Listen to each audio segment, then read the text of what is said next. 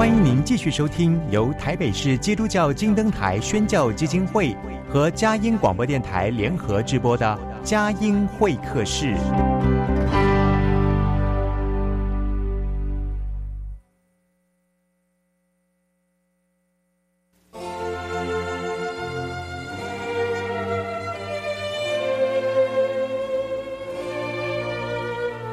有了朋友的陪伴，人生不会寂寞孤单。在这个充满着欢笑和泪水的节目园地，愿它能带给我们生命的温暖与共鸣。亲爱的朋友，欢迎来到佳音会客室，让我们彼此真心分享，真诚以待。让我们一起留住感动。追寻光明。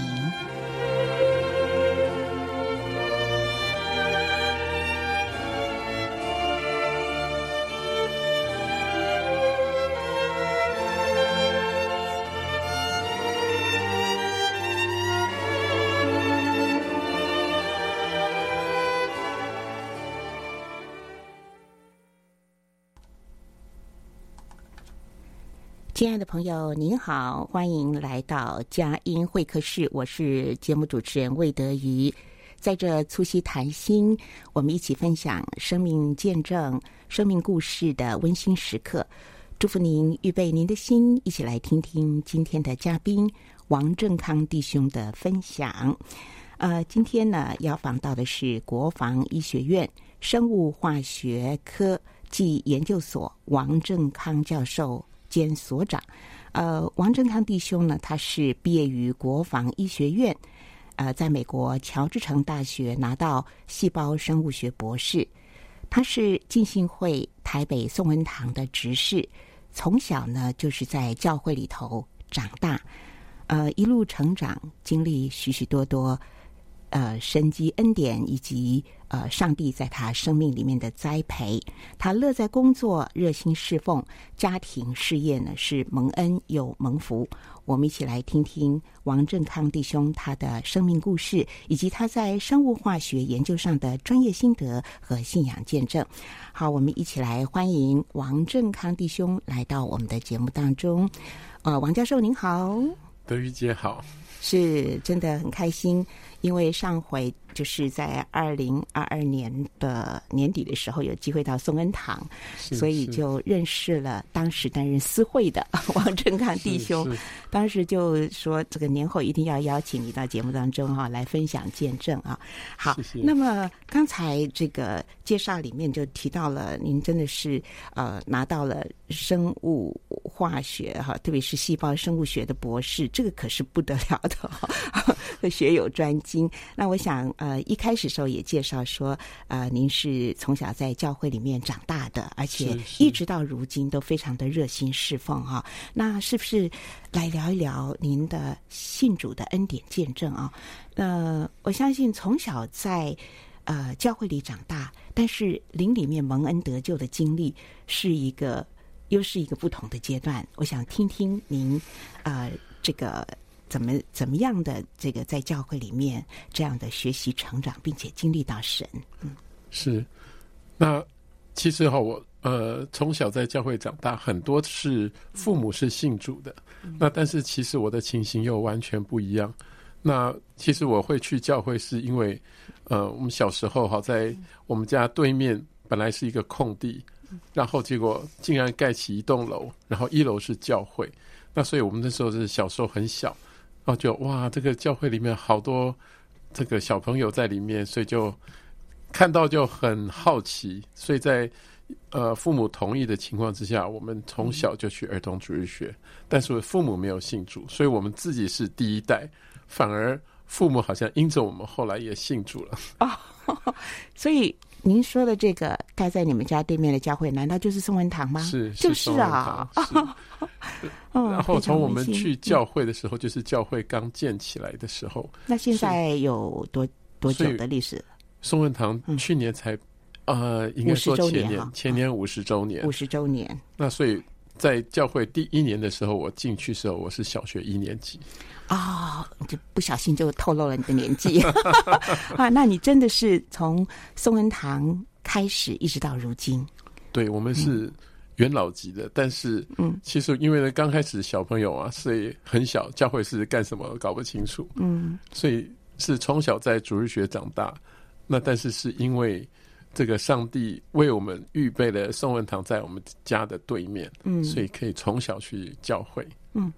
真的是耶稣喜爱小孩哈，是是是，所以在主日学里面，我相信一起长大的这个好朋友，一直到如今，在在主里面，一定是也常常彼此互相的来扶持了哈。那在这个宋恩堂成立至今五十年，呃，谈一谈这其中的一些你自己信仰上的起起伏伏，经历到的一些特别的见证。好，那其实哈，我们小时候是儿童主日学，其实对我们来说。其实就是听故事，然后有很多奖品，然后就觉得在教会里面很棒。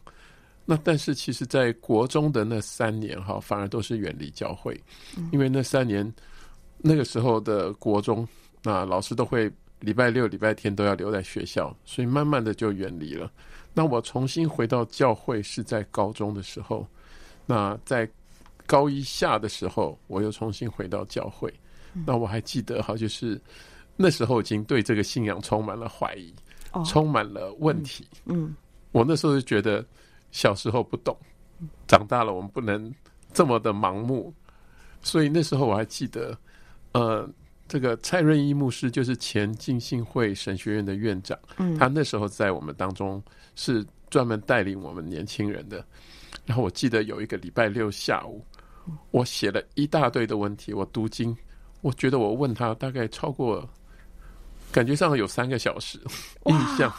我觉得我充满了问题，我觉得这个信仰不是很真。然后在问完那个问题以后，嗯，我觉得我要信。当时是你单独跟蔡牧师对啊，你提出了各样的问题。对，嗯嗯。那我是特别，我当时我的辅导，当时辅导是小华姐，她就说：“这样子好，我帮你安排。你既然有这么多问题，那蔡牧师来。”回答你的问题，嗯，然后我就一直问，一直问。我觉得蔡牧师也很有智慧，然后也很有耐心。那不过是一个高中的小毛头，把他整个下午都侵占了。然后他问完问题以后，我就觉得这个信仰我要信。嗯，所以从那个时候，然后我大概是高二升高三那一年受洗。那从此以后，我就决定我要跟随主。你还记得当年？提问的大致的方向跟你最大的怀疑吗？一些还记得吗？其实那时候都是在问福音书。哦，在问福音书。哦，我觉得福音书里面好多事情很奇怪。嗯哼。所以那是一个对我来说是一个好像是一个信仰的一个打底的一个阶段。嗯。然后我很多的问题，因为那时候有在读圣经，所以充满了问题，我都把它写下来。嗯。然后通通把它问了。嗯，剩下我觉得其他的都小东西，我觉得我就不在乎了。嗯嗯嗯，对，其实在，在呃四福音书里面充满了耶稣基督的话语，也充满了耶稣基督他呃传讲天国的福音，然后到各处去呃这个反正就是医病赶鬼，好多好多的神迹奇事哈。所以我们可以从呃。呃，正康弟兄的分享当中，看到您读经是认认真真、踏踏实实的，不愿意糊里糊涂的在那边打混哈，或者是糊里糊涂的就信的，不求甚解哈。所以这个精神是可贵的哈。嗯，好，所以高三、高二升高三，当时要受洗时候也是非常清楚明白的。是是嗯嗯嗯嗯。好，那么呃，您是学。生物化学的，所以是在高中的时候就确定了自己的这个面向嘛？嗯，其实这也是神特别的带领。怎么说？因为我们那个年代，哈，就是我原来念的是呃所谓的甲组，甲组是念理工的。到那个时候，我从来也没想到要去考国防医学院，更没有想到会进入药学系就读。那但是那时候我跟神开了一些条件，然后我觉得。上后来印证，上帝完全回答了我的祷告。哦，其实我当时祷告的几个点，第一个希望学校是在台北，我可以回宋文堂服侍。那第二个，我是希望是国立公立的大学，希望可以为家里省一点钱。那第三个，我希望是我喜欢的科系。嗯、第四个，我希望能够出国进修。那出国进修，其实，在宋文堂，我不晓得我们宋文堂的过去的年轻人出国率是百分之九十哦，非常高。嗯，所以看到哥哥姐姐们都出国了，我就从小就希望我将来一定要有机会出国念书。嗯，那后来发现，当时好，当时我的想法其实。没有把国防医学院放进去，嗯，但是后来没想到神带领我去念国防医学院药学系，是完全符合当时我跟神的祷告，嗯。但是老实说，我刚去国防医学院的时候，毕竟是军校，我曾经很沮丧，我觉得上帝啊，你有没有跟我开玩笑啊？为什么你要带领我来国防医学院？那其实我们也有同学跟我讲说。嘿，你怎么会跑去念军校啊？嗯，你是不是有问题啊？那但是后来我才会很努力的跟神求，你要让我知道为什么要带领我来到国防医学院，更要让我知道我前面的路。那所以呢，我记得我在二年级修生化的时候，嗯，我觉得神亲自向我说话。那。其实这一段经文不是我熟悉的经文，好，这是在哥罗西书二章三节，哈，那个经文是所，积蓄的一切智、智慧、知识都在它里面藏着。因为生化其实是一个，我觉得是一个很奥秘的一门学问。然后就在这门课的时候，老师讲了一大堆，这个东西也没有人知道，那个东西也没有人知道。然后就是一大堆的不知道，当然我们知道了很多，但是还有很多是不知道的。那我就觉得，哇，真的有好多的智慧知识，嗯，是不知道的。但是他这段经文都是在主里面藏着，那其实就是上帝创造的奥妙，都在，其实都在神里面。嗯，所以我那时候觉得。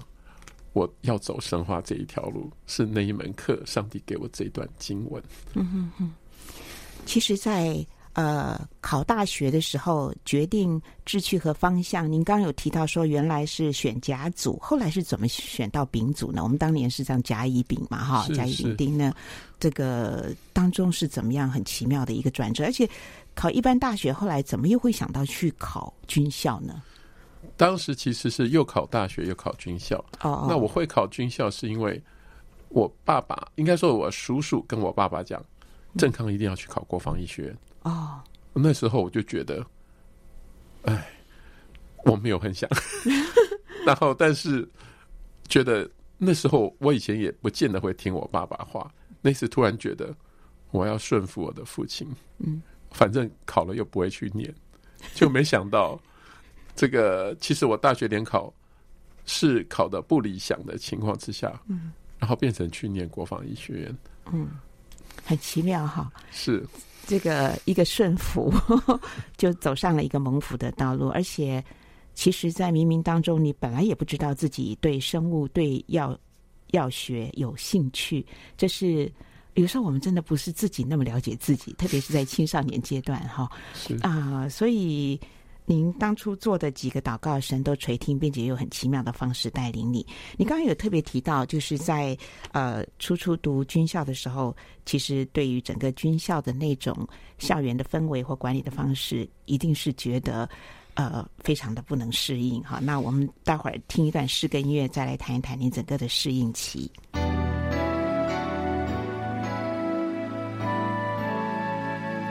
开我说。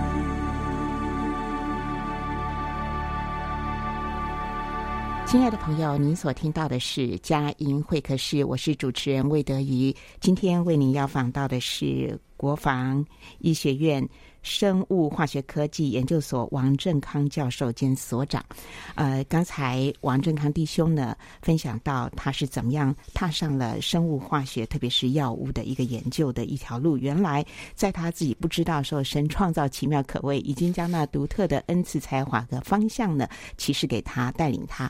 那最主要的是，我们要来求，我们要来寻求认识他哈。所以在第一段专访就可以感受到。呃，振康弟兄很认真的，而且呃，这个也很用功的哈，去认识上帝。所以你呃，但是呢，这个顺服的过程其实并不是那么好受的，因为顺服就必须去适应可能自己不是很习惯的环境，或者自己不是很欣赏，或是能够呃相互相相互。适应很好的这样的一个个性啊，各方面环境啊，各方面都是照你所求所想的。那么在读军校的时候，特别是对一个年轻人来讲，那是一个很大的一个考验啊，因为原来你可能一路从这个小学到高中，其实都是在一个自由自在的学习环境哈。台南军校对你的一个在各方面的一个造就好吗？琢磨造就好吗？好。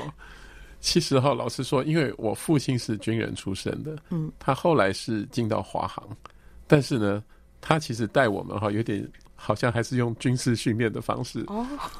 好，早上要这个准时起床，不可以赖床，然后起床以后要折棉被，不过不需要折得像那个豆腐一样的。但是就是父亲有很多的要求，嗯，那所以我基本上对于军校。我反而是可以适应的，嗯，因为我觉得好像跟家里一样，都是一样军事训练。原来，原来上帝是更早就有预备。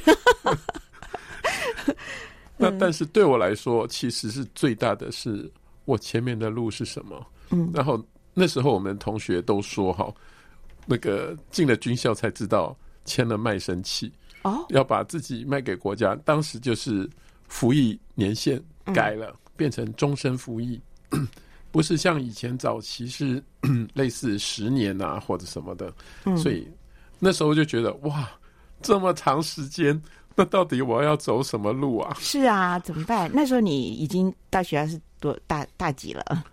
其实大一就在大一就这样，大一就签了卖身契了。对，一进来的时候进来就签，不知不觉就签了。嗯，但是后来。我觉得神带领我很清楚，以后这些东西就不再困扰我了。嗯，假如神带领我走生化这条路，我势必要出国念书。那这也是当初我跟上帝求的。是的，嗯，的确，刚才说到的求的是学校在台北，又是公立大学，为家里省钱，然后要很确定上帝带领的科系以及出国进修。那读国防医学院出国进修的路径又是怎么样呢？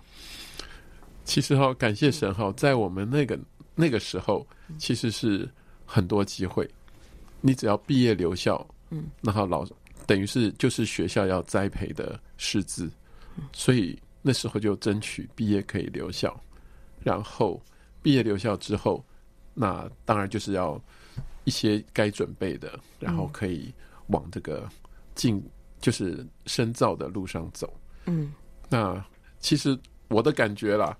那时候就突然好像豁然开朗了，就可以朝这个目标去努力。嗯，因为已经非常确定知道上帝带领你走这条路，所以就非常的笃定啊。好，是是笃定的。因为我觉得在今天在访问的时候，一直发现到一些关键的词，就是你要知道前面的路啊。那从呃寻求这是不是真正的信仰真理道路到。在读大学的这个阶段就很清楚的。好，那包括到美国，这个刚刚说是乔治城大学哈，这个这个当中又有怎么样奇妙的带领呢？这个老师说哈，这这也是很奇妙的事情。是我妹妹，她小我三岁，但是她早我三年出国念书，她就是去乔治城大学啊。然后呢，其实他在那边念书的时候，他就说：“哇，有一个老师超级棒的。”他说：“哥哥，你要是能够去他那边，真的是太棒了。”那在这种情况之下，好像我事先神就派我妹妹当做一个开路的，然后让我可以认识那边的老师。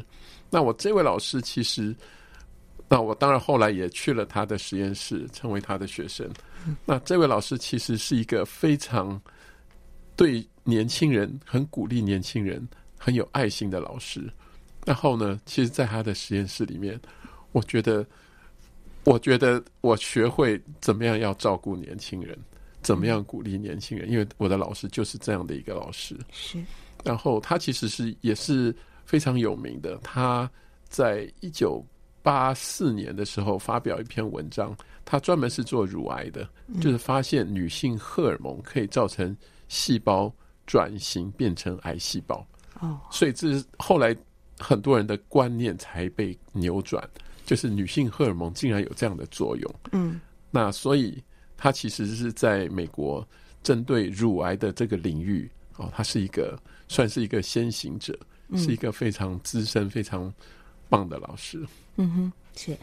呃，我听到您这样回答的时候。也发现到，就是您呃，在乔治城大学读书的时候遇到这么好的一个老师，他是一个很好的一个老师的榜样，所以你现在也从事教育的工作，所以这个就是变成你很好的可以学习的。那呃，还有就是您提到老师他一九八四年发表的是有关乳癌研究，发现女性荷尔蒙是一个当中很重要的一个原因啊。那这个在药学上的研究，呃，你可不可以跟我们提一提？就是在一路在学习，还有你的博士的专题，当时是研究的主题是什么？嗯，那我其实这个乳癌哈，在美国其实是一个大宗，就是针对癌症里面女性的主要是乳癌。嗯，那所以呢，在乳癌相关的研究，那乔治城大学它有一个 Lombardi Cancer Center，它的重点就是针对乳癌。嗯，那我们在那里其实就是从各种面向去了解一些癌症，所以我在博士的学位里面其实是探讨有一个致癌基因，好叫做 c-Myc。那这个致癌基因有正常情况之下是细胞必须的，但是当它出了问题以后，反而会导致一些癌症。嗯，那所以。这个他在乳癌当中扮演的角色也非常的重要。那我的博士论文就是针对这个致癌基因跟这个癌症之间的关系。你觉得你在呃这个生物科学啦，还有这个药物的研究方面呢，呃，你你你有没有觉得说走这个路？呃，在上帝的带领里面，觉得很有成就感，或者觉得很有满足感，跟我们分享一下这当中走在合神心意、发挥恩赐才华的路上的这种呃满足的喜乐，还有在这个成就当中，知道原来是一切都是源于神的呃带领和神知识奥妙丰富的供应。其实哈，就我觉得在生化哈，我真的非常喜欢这一门课。这个这一门科学哈，对、嗯、这个领域，因为其实我觉得，当你进到生化的领域，你真的觉得上帝的创造好奇妙，因为有太多的东西原来都是彼此相关的。我真的觉得进化论是有问题的，你怎么可能这样子进化这样子就就会有？那一定是有一个很奇妙的这个设计的人，是的，那一定有、嗯。那一位神在创造，以至于才会我们整个人是这么的奥妙。嗯，那我是在我的这个领域里面，其实我应该觉得，特别是我后来回台湾以后教书，那我在教的是生化的代谢，尤其是糖类的代谢。嗯，这是我教学的领域哈。我真是觉得很多的在我们体内的各种的化学反应，通常是由一些特定的酵素来负责去催化，是，但是这些酵素本身，它又是一个好像是一个 sensor，它可以感受到。举例，我的能量太多了，ATP 太多了，嗯，我这个反应就要停了，它不能再走下去。探测器这样子，对，它又有好像是一个嗯生物探测的功能，是的，然后它可以去调控，而且这样的事情在。任何一个单独的细胞里面都有一整套，嗯，那可能成千上万个不同的催化的酵素它同时在做事情。嗯，我都觉得上帝的创造好奥妙，真的是在神面前觉得真的是要敬畏神，神真的好厉害。是，呃，当你刚刚在讲到这个。在化学当中，这个酵素的催化，它同时又是一个探测剂。我突然就觉得，我们的创造，上帝不但赋给赋予我们这个非常奇妙可畏的各方面功能那么齐全，并且我们其实整本身的这种防卫、保护、自我疗愈、自我这个健康的机制是非常好的，对吗？哈，是是是是。所以这个生化研究一直到现在呢，呃，特别是二零二三年的这个呃哦。我们进入二零二三年，说大疫三年嘛，哈，事实上从二零二零一直到现在，哇，这全球啊，在这个疫情当中有好多好多的变化。不过大家普遍的会感受到，生化真是呃，不但是奥妙，而且要更多的去了解，甚至有人会对这个领域呢，呃，产生更多的好奇或是臆测等等，哈。好，我们听一段诗歌音乐，待会儿来请教王振康博士这个话题。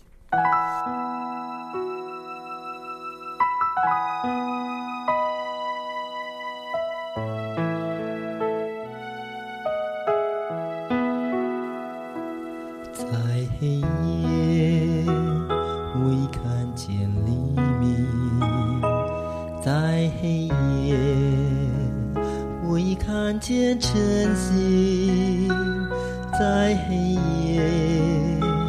我要向主昂首，赞美的歌更加动听。在黑夜，花香更美；在黑夜，脚步更加坚定。黑夜的路已经没有迹证。你切记，不要为主惊骤。在黑夜，我已看见黎明；在黑夜，我已看见晨星；在黑夜，要向主昂首，赞美的歌更。加动听，在黑夜，花香更美；在黑夜，脚步更加坚定。黑夜的路已经没有迹证，你切记，不要为主惊骤。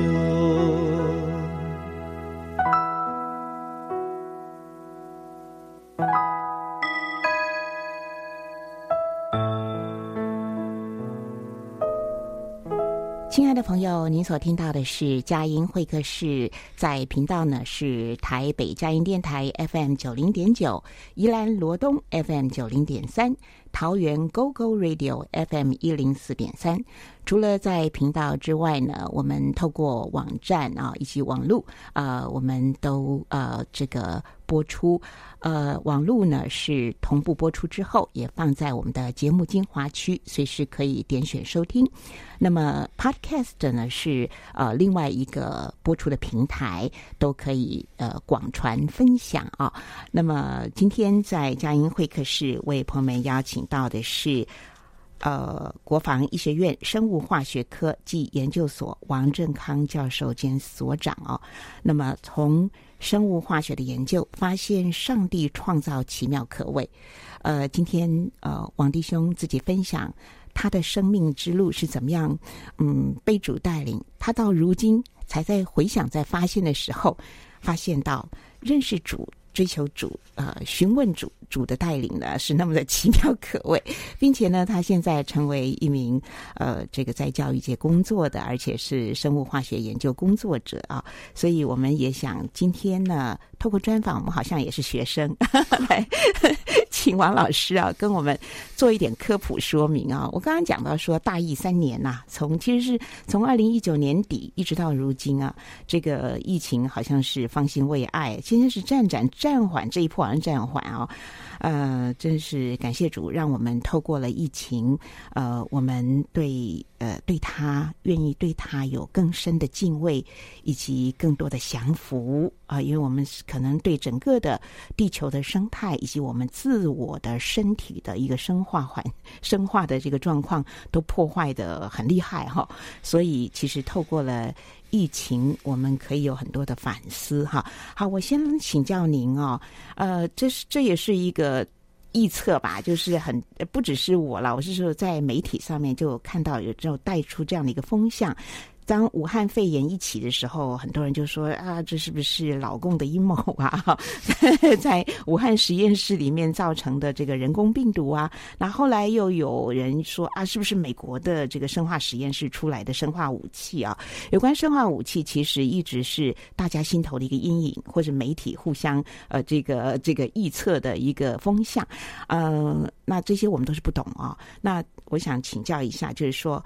我们不朝那些呃比较负向的方向去思考，而是从一个正面的角度去看。呃，当这样的一个 COVID-19 的疫情延烧全球的时候，您觉得生化，特别是药物的研究，甚至是在疫苗呃的研发等等，有没有东西是呃值得肯定的？有没有东西是要我们提？得到提醒的，有没有什么方向是对于生药研发上面的一个启示的？那请您跟我们呃，跟我们简单的就分享一下您的一些看见好吗？嗯，好。那我觉得在这个疫情当中，我真的觉得哈，这个好像一个小小的病毒，竟然对于这个全世界影响这么大。那特别像好像在早期在封。算是隔离封锁的时期，好像整个大自然都恢复了哈。就是有些人从来没有看到这个喜马拉雅山的那个那个雪积雪，就在印度竟然看到了。嗯，那我觉得可能就因着这个疫情，当然很多的负面的，但是我们就看到人带来的污染带来的破坏，好像就是在那个。那一刹那，所有人通通要封锁的时候，好像所有人通通都得安息，强迫安息，是是是，强迫放下手上的事情休息。嗯，好像在那个过程里面反而看见神。是的，那一方面也真的是要一个敬畏的心。嗯、那个即使一个这么小的一个病毒，你根本都看不见，却对整个人类社会乃至于整个全球影响这么的大。嗯，那但是我我自己倒是。针对这个病毒，我觉得，我觉得应该人的创造很有限。我不觉得人有这么厉害，不管是不管是大陆那边，不管是美国人，我觉得人很多时候就是百密会有一疏。嗯，那但是我觉得透过这个疫情，其实我们应该看见神透过这好比是一个瘟疫。那在圣经里面，凡是提到瘟疫的时候，其实很多时候是人得罪神，那我也相信这个世界，哦、呃，有太多我们得罪神的地方。嗯，我觉得这些瘟疫是要让我们回到神面前敬畏神。那所以反而是应该想一想，不是到底我们有什么需要调整的？我们人类对这个社会已经对这个地球已经破坏这么多了，我们是不是应该有一些作为是能够？回到起初，当初神创造这个世界是这么的美好。嗯哼，嗯，那您呃，您会有哪些的建言呢？嗯，那我会觉得，怎么样去爱护这个环境，爱护地球，那也包括这个现在可能也很重要的一个课题，就是减碳的这个课题。嗯，那我们这个地球已经被我们人类破坏的已经很惨了。那我觉得就是怎么样爱护地球。那我觉得是很重要的一个课题。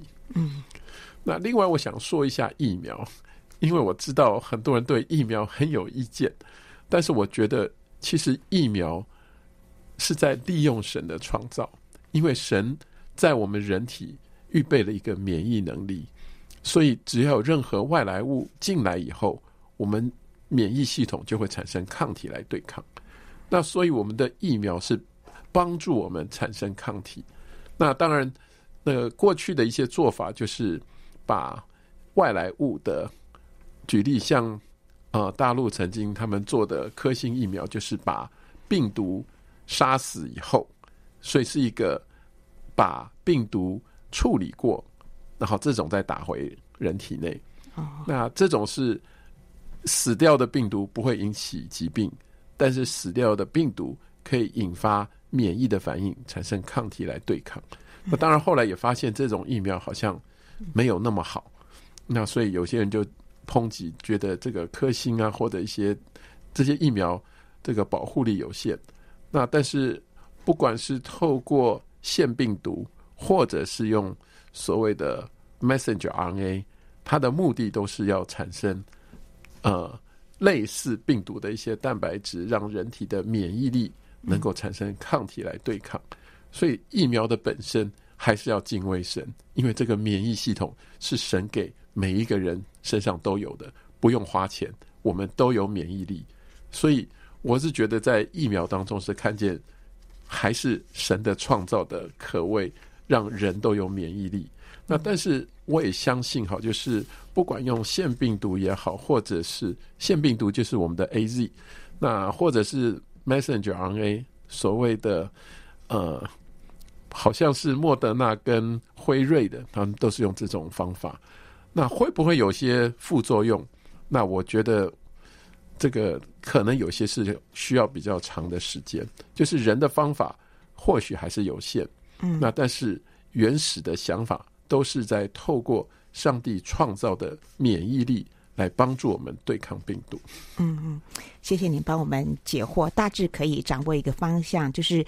当这个 COVID-19 的这个新冠病毒来袭、瘟疫到来的时候，其实所有的以这个研究产生疫苗的这些专家，他们的原始意愿就是，其实应该是好的去解读他们，因为他们不管是用腺病毒或是 Messenger 这个信息的这样的一个唤起我们免疫力的一个呃自自自我防卫的这个能力的加强，其实呃呃就。王博士来看呢，其实都是要来敬畏上帝他创造的奇妙。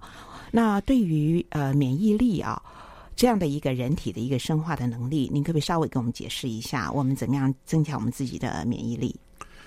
嗯、呃，这个免疫力其实对我们的影响真的非常大。其实也包括很多的癌症都是因为免免疫力下降，所以引起很多种这些当呃正常细胞转变。变成一些恶性的细胞的时候，啊，理论上我们的免疫系统就应该把它除掉。那但是当免疫力不对的时候，不够的时候，各种疾病都会产生。那好的免疫力其实当然很简单，就是要充分的营养、充分的休息、充分的睡眠。那当我们人为了啊很多事情在忙碌的时候，这些东西都可以被牺牲。那当这些都牺牲掉的时候，很多疾病都会产生出来，嗯，所以我们觉得就是怎么样让自己过着一个 当初神创造的时候这么美好的，好 最基本的就是吃的好，营养的东西吃，该吃的要多吃，不要挑食，然后该休息一定要休息，吃得好，睡得好，然后过得好哈。但是有的时候呢，其实我们不缺食物，也不缺床铺，但是我们缺的是好的人际关系。还有我们最看重关系的那位神，我们缺了他，以至于我们整个再好的东西吃下去也没有味道，再好的床铺也是失眠哦。所以重点在真的如何让自己的免疫力运作得很好，那就是 要过得很好呢，还是要有一位好神来与我们的生命同在，他可以时时的使我们得安慰。好，我们聊到这里，我们欣赏一首诗歌音乐，待会儿继续访问王正康弟兄。我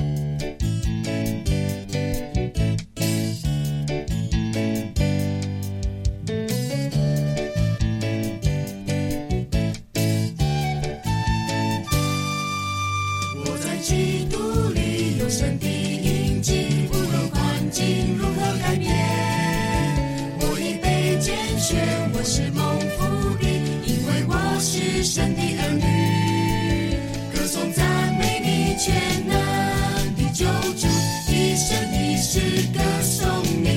我已被改变成为的有真理荣耀有真理荣耀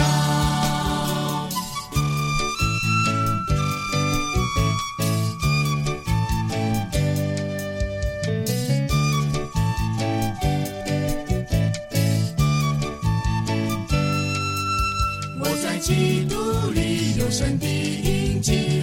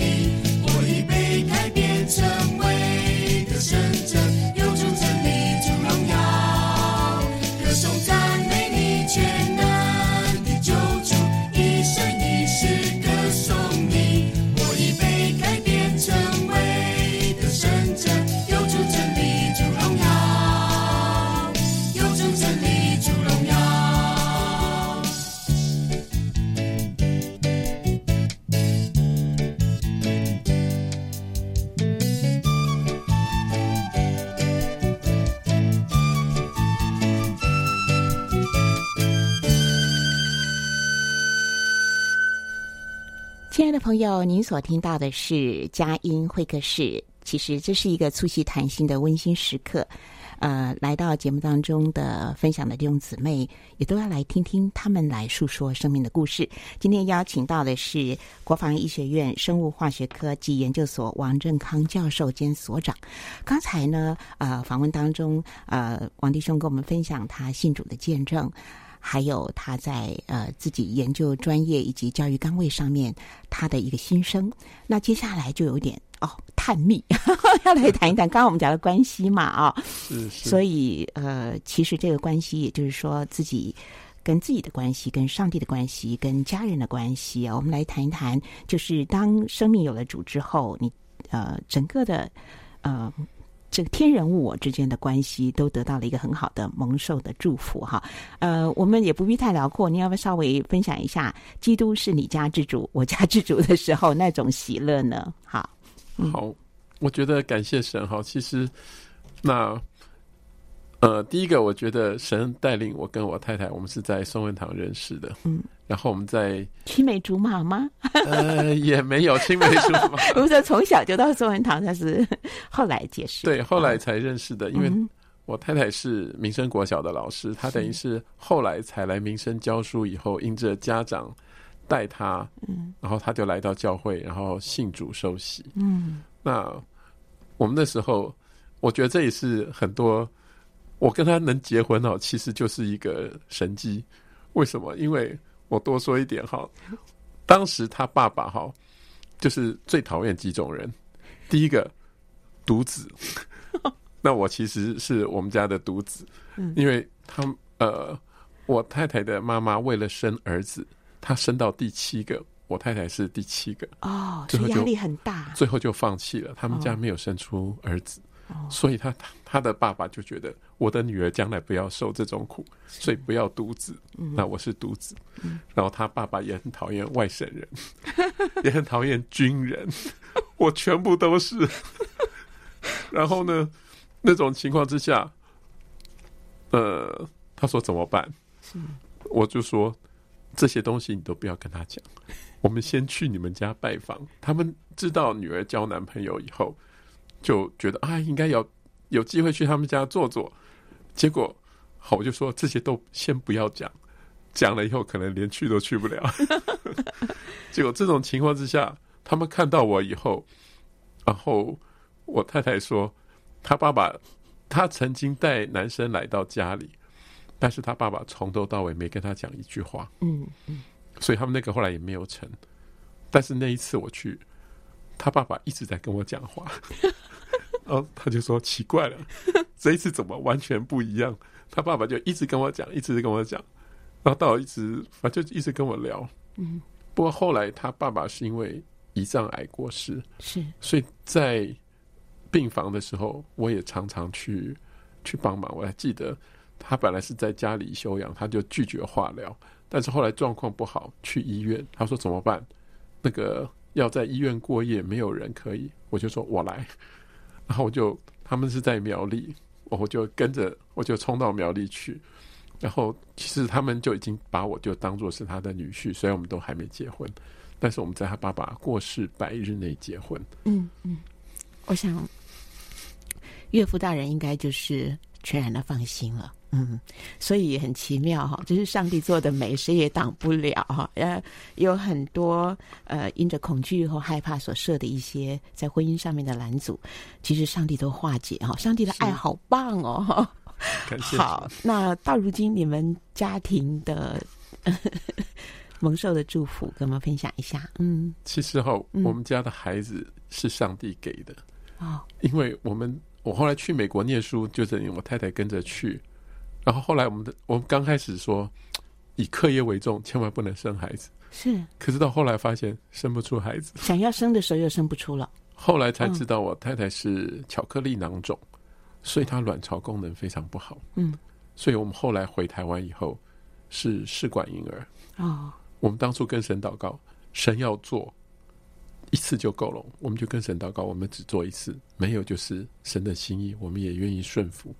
那有的话欢喜快乐，那但是我太太那时候取卵的时候，那个你知道吗？人家从妇产科是说每四到八颗受精卵植入才会有一颗成功，嗯，但是我太太取卵只取到三颗，我心就凉了，哈，连四颗都不到哎，她四到八颗才会有一颗成功，可是虽然只有取到三颗，证明她卵巢真的不好，但是我们的神。胜过一切，所以我们后来得到的是双胞胎，一男一女。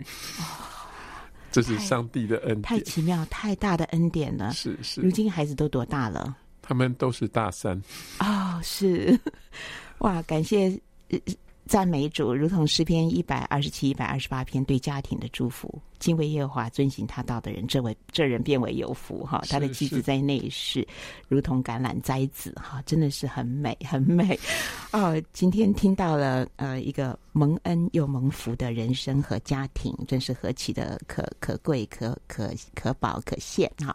那么在今天访问的最后，我想请王正康弟兄来分享，呃，你深深觉得受到激励、得力、蒙恩的圣经经文。那我觉得。那个费利比书四章，那个很多人都非常喜欢的经文，那其实也包括呃我自己在美国念书的时候，也几乎要担心毕不了业，因为我们是公费，公费的时间是四年半。那在我们后来有统计，好，在国外念一个博士学位，大概都是六到七年。嗯，那我们四年半。实在时间很短，嗯，那而且我们又是外国人，我们又不是美国人，对，所以其实还有一些呃文化的一些冲击啊，各种适应。嗯，那但是我觉得这一段经文其实是很帮助我的，哈，就是菲利比书四章第六节。应当一无挂虑，只要凡是借着祷告、祈求和感谢，将你们所要的告诉神。神所赐出人意外的平安，必在基督耶稣里保守你们的心怀意念。所以我们可以把我们的一切重担、一切担忧的事情都交托给他，神一定会为我们负责到底。嗯哼，那你刚刚讲到，其实在美国读大学的话，通常要读读博士，要拿到博士的话，大概都要六到七年啊。那怎么样在这四年半你就如期的这个完成？当时上帝的帮助，你的努力。稍微讲一下，其实好在那段时间，我们是没有周末的。哦，别人都礼拜六就放假，我们礼拜六是一整天。嗯，然后礼拜天早上去做礼拜，然后下午是我们那个采购的时间。可是采购完了以后，还是回到实验室。嗯，其实我们几乎是没有假期，都是一直在，因为我知道我们的时间很有限，是，一定要很努力才行。就日以继夜努力的攻读。嗯哼哼哼哼，是那时候也是要做很多的实验，对，那实验又有很多实验室的一些客观的一些的因素啊，所以这些很多种种都需要上帝的帮忙哦。是，你尽了你的力量，是，其他就是上帝帮忙。对，神很帮助。感谢主，上帝真是我们随时的力量，我们的依靠，我们的帮助。呃，随着二零二零年这个新冠病毒席卷全球，其实现在呃整个世世道人心呐、啊。呃，对于这个能够活着的每一天都越发的珍惜。但是我们期待透过今天的节目，带给收音机旁的听众朋友一个最美的祝福，就是当我们信靠上帝的时候，信靠耶和华的人是如同锡安山，永不动摇，对吗？是。是 今天非常谢谢呃王正康弟兄跟我们在节目当中分享，当他从小认识神，呃，我们要说见山。呃，是山哈，但是到了青少年阶段呢，就开始很多怀疑、好辩证、思考、寻求。那么经过了检验，这就是真理之道哈啊，一直到呃这个不断的寻求顺服，然后努力啊，然后走在一条蒙福的道路。今天的专访，愿王正康弟兄和他的。家人所受到的祝福，所蒙的恩福，收音机旁的每一个朋友也同样的蒙受这个美好的恩福，主恩满意，主爱相随。哈，好，非常谢谢王弟兄跟我们所做的分享。不知道在今天访问当中，你还有没有什么要补充的？呃，其实我真的觉得，呃，神其实呼召我，不只是成为一个基督徒科学家，那我也希望是一个很好的基督徒老师，嗯，能够带给。国防医学院的学生一些帮助，那我也因为我也是国防团系的辅导，哦、那所以我也盼望这个神给我的托付，我可以努力的来达成。嗯嗯嗯嗯，好，非常美好的一个呃，在这个岗位上面的一个心智，祝福您喽。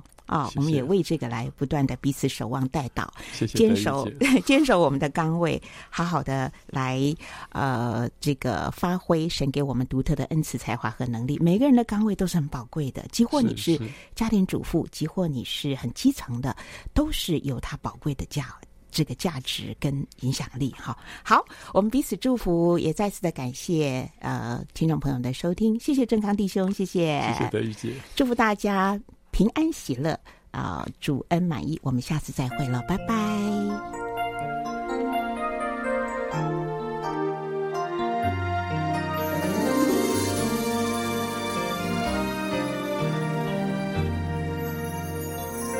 着我身，我每逢举目观看，你手所造。